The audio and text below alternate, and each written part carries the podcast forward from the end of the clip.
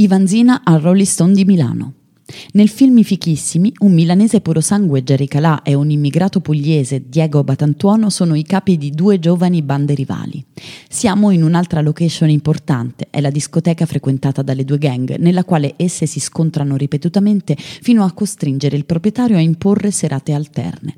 L'insegna luminosa che passa lascia pochi dubbi. Siamo al mitico Rolling Stone di via 22 marzo a Milano, locale tuttora esistente, il cui interno è cambiato solo nelle scenografie. La discoteca, dopo 28 anni di storia, si è affermata come locale iconico della città e ha chiuso nel 2009 per lasciare spazio a uffici e appartamenti.